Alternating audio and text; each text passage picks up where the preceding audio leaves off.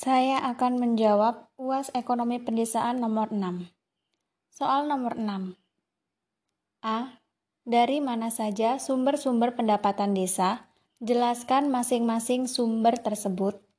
Sumber pendapatan desa menurut Undang-Undang Nomor 6 Tahun 2014 tentang Desa, Pasal 72 ayat 1, pendapatan desa bersumber dari yang pertama, pendapatan asli desa mencakup hasil usaha, hasil aset, swadaya dan partisipasi, gotong royong, dan lain-lain pendapatan asli desa. Yang kedua, dana desa dari APBN. Yang ketiga, bagian dari hasil pajak daerah dan retribusi daerah, kabupaten atau kota, paling sedikit 10%. Yang keempat, alokasi dana desa yang merupakan bagian dari dana perimbangan yang diterima kabupaten atau kota, minimal 10% dari dana bagi hasil dan dana alokasi umum. Yang kelima, bantuan keuangan dari APBD provinsi dan APBD kabupaten atau kota. Yang keenam, hibah dan sumbangan dari pihak ketiga. Dan yang terakhir, lain-lain pendapatan desa yang sah. B. Jelaskan format struktur APB desa beserta rinciannya. Format struktur APB desa terdiri atas pendapatan desa, belanja desa, dan pembiayaan desa. Pendapatan desa diklasifikasikan menurut kelompok terdiri dari yang pertama pendapatan asli desa, yang kedua transfer, dan yang ketiga lain-lain pendapatan asli desa yang sah. Pendapatan asli desa Kelompok pendapatan asli desa terdiri atas jenis yang pertama hasil usaha, misalnya hasil usaha BUMDes, hasil pengelolaan tanah kas desa, tambatan perahu, pasar desa, tempat pemancingan umum, dan jaringan irigasi. Yang kedua, swadaya, partisipasi, dan gotong royong. Misalnya adalah peran serta masyarakat berupa tenaga, barang yang dimiliki dengan uang. Dan yang ketiga, lain-lain pendapatan asli desa, antara lain pungutan desa.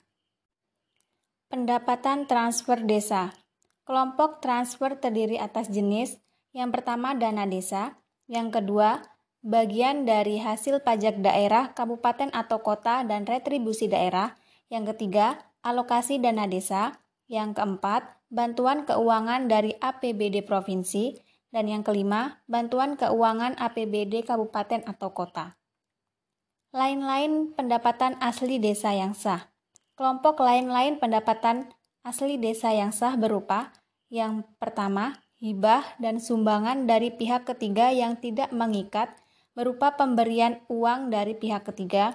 Yang kedua, lain-lain pendapatan desa yang sah berupa hasil kerjasama dengan pihak ketiga atau bantuan perusahaan yang berlokasi di desa. Belanja desa Klasifikasi belanja desa menurut kelompok terdiri dari yang pertama bidang penyelenggaraan pemerintahan desa, yang kedua, bidang pelaksanaan pembangunan desa. Yang ketiga, bidang pembinaan kemasyarakatan desa. Yang keempat, bidang pemberdayaan masyarakat desa. Dan yang terakhir, bidang belanja tak terduga. Bidang penyelenggaraan pemerintahan desa, yakni berupa yang pertama, kegiatan pembayaran penghasilan tetap dan tunjangan, dengan rincian belanja pegawai yaitu pembayaran penghasilan tetap kepala desa dan perangkat desa, pembayaran tunjangan kepala desa, perangkat desa, BPD, insentif RT dan RW. Yang kedua, kegiatan operasional kantor, yakni dengan rincian belanja barang dan jasa yaitu alat tulis kantor, listrik, air, telepon, fotokopi, atau penggandaan benda pos. Belanja modal yaitu belanja komputer, mesin tik, meja, kursi, dan lemari bidang pelaksanaan pembangunan desa berupa yang pertama, kegiatan pembangunan jalan lingkungan atau rabat beton dan lain-lain dengan rincian belanja barang dan jasa yaitu upah, sewa mobil, minyak, paku, benang.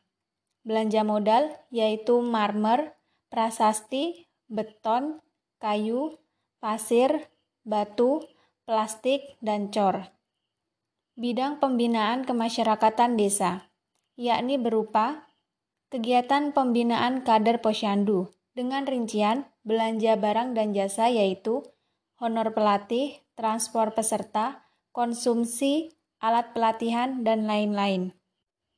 Bidang pemberdayaan masyarakat desa yakni berupa kegiatan pelatihan pembibitan kentang bagi tan kelompok tani dengan rincian belanja barang dan jasa yaitu honor penyuluhan pertanian, transport penyuluh, konsumsi, dan alat pelatihan. Dan yang terakhir, bidang belanja tak terduga. Pembiayaan. Pembiayaan desa berdasarkan kelompok terdiri dari penerimaan pembiayaan dan pengeluaran pembiayaan. Penerimaan pembiayaan mencakup yang pertama sisa lebih perhitungan anggaran tahun sebelumnya, yang kedua pencairan dana cadangan, dan yang ketiga hasil penjualan kekayaan desa yang dipisahkan. Pengeluaran pembiayaan terdiri dari yang pertama pembentukan dana cadangan dan yang kedua penyertaan modal desa. C. Jelaskan dengan baik gambar di samping ini. Gambar di samping merupakan gambar siklus pengelolaan keuangan desa. Sebagaimana diatur dalam Pasal 29 Peraturan Menteri Dalam Negeri atau Permendagri nomor 20 tahun 2018 diuraikan bahwa pengelolaan keuangan desa meliputi yang pertama, perencanaan.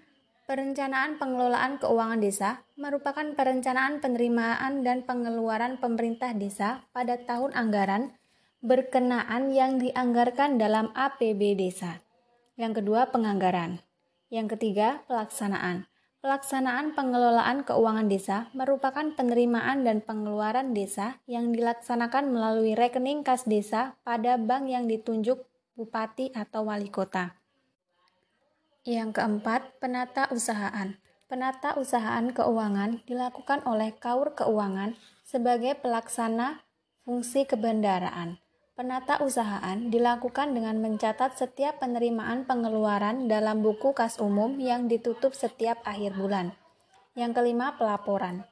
Kepala desa menyampaikan laporan pelaksanaan APB desa semester pertama kepada bupati atau wali kota melalui camat yang terdiri dari laporan pelaksanaan APB desa dan laporan realisasi kegiatan. Kepala desa menyusun laporan dengan cara menggabungkan seluruh laporan paling lambat minggu kedua bulan Juli tahun berjalan. Dan yang terakhir, pertanggungjawaban. Laporan pertanggungjawaban disampaikan paling lambat tiga bulan setelah akhir tahun anggaran berken berkenaan yang ditetapkan dengan peraturan desa. Peraturan desa disertai dengan laporan keuangan, laporan realisasi, dan daftar program sektoral, program daerah, dan program lainnya yang masuk ke desa.